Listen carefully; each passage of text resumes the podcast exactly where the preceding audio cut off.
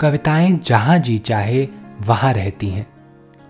कभी नीले आसमान में, कभी बंद खिड़कियों वाली सकरी गली में, कभी पंछियों के रंगीन परों पर उड़ती हैं कविताएँ तो कभी सड़क के पत्थरों के बीच यूँ ही उगाती हैं।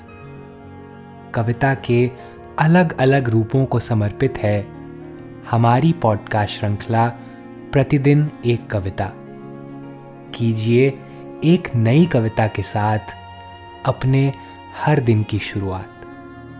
आज की कविता है, बर्फ़, समंदर और ग्लेशियर। इसे लिखा है सूर्य बालाजी ने। आइए सुनते हैं यह कविता उन्हीं की आवाज़ में। बर्फ़, समंदर और ग्लेशियर। साँसें पहाड़ सी टूटी पड़ रही हैं मुझ पर। और मैं नदी सी बिछलती, धाराधार बहती जा रही हूँ।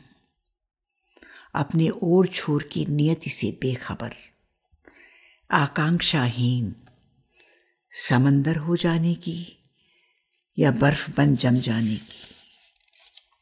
कुछ भी हो सकता है, लेकिन बहुत सालों बाद जब टूटेंगे ग्लेशियर बहेंगे महानद।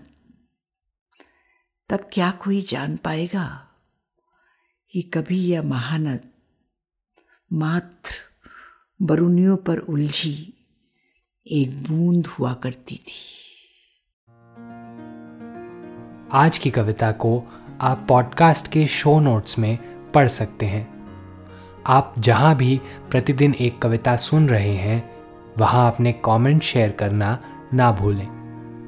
अगर आप चाहते हैं कि नई धारा रेडियो की यह प्रस्तुति हर सुबह आपके व्हाट्सएप पर आ जाए तो हमें इस नंबर पर मैसेज भेजें। Seven four two eight seven seven five three seven six कल एक और कविता के साथ फिर मिलेंगे।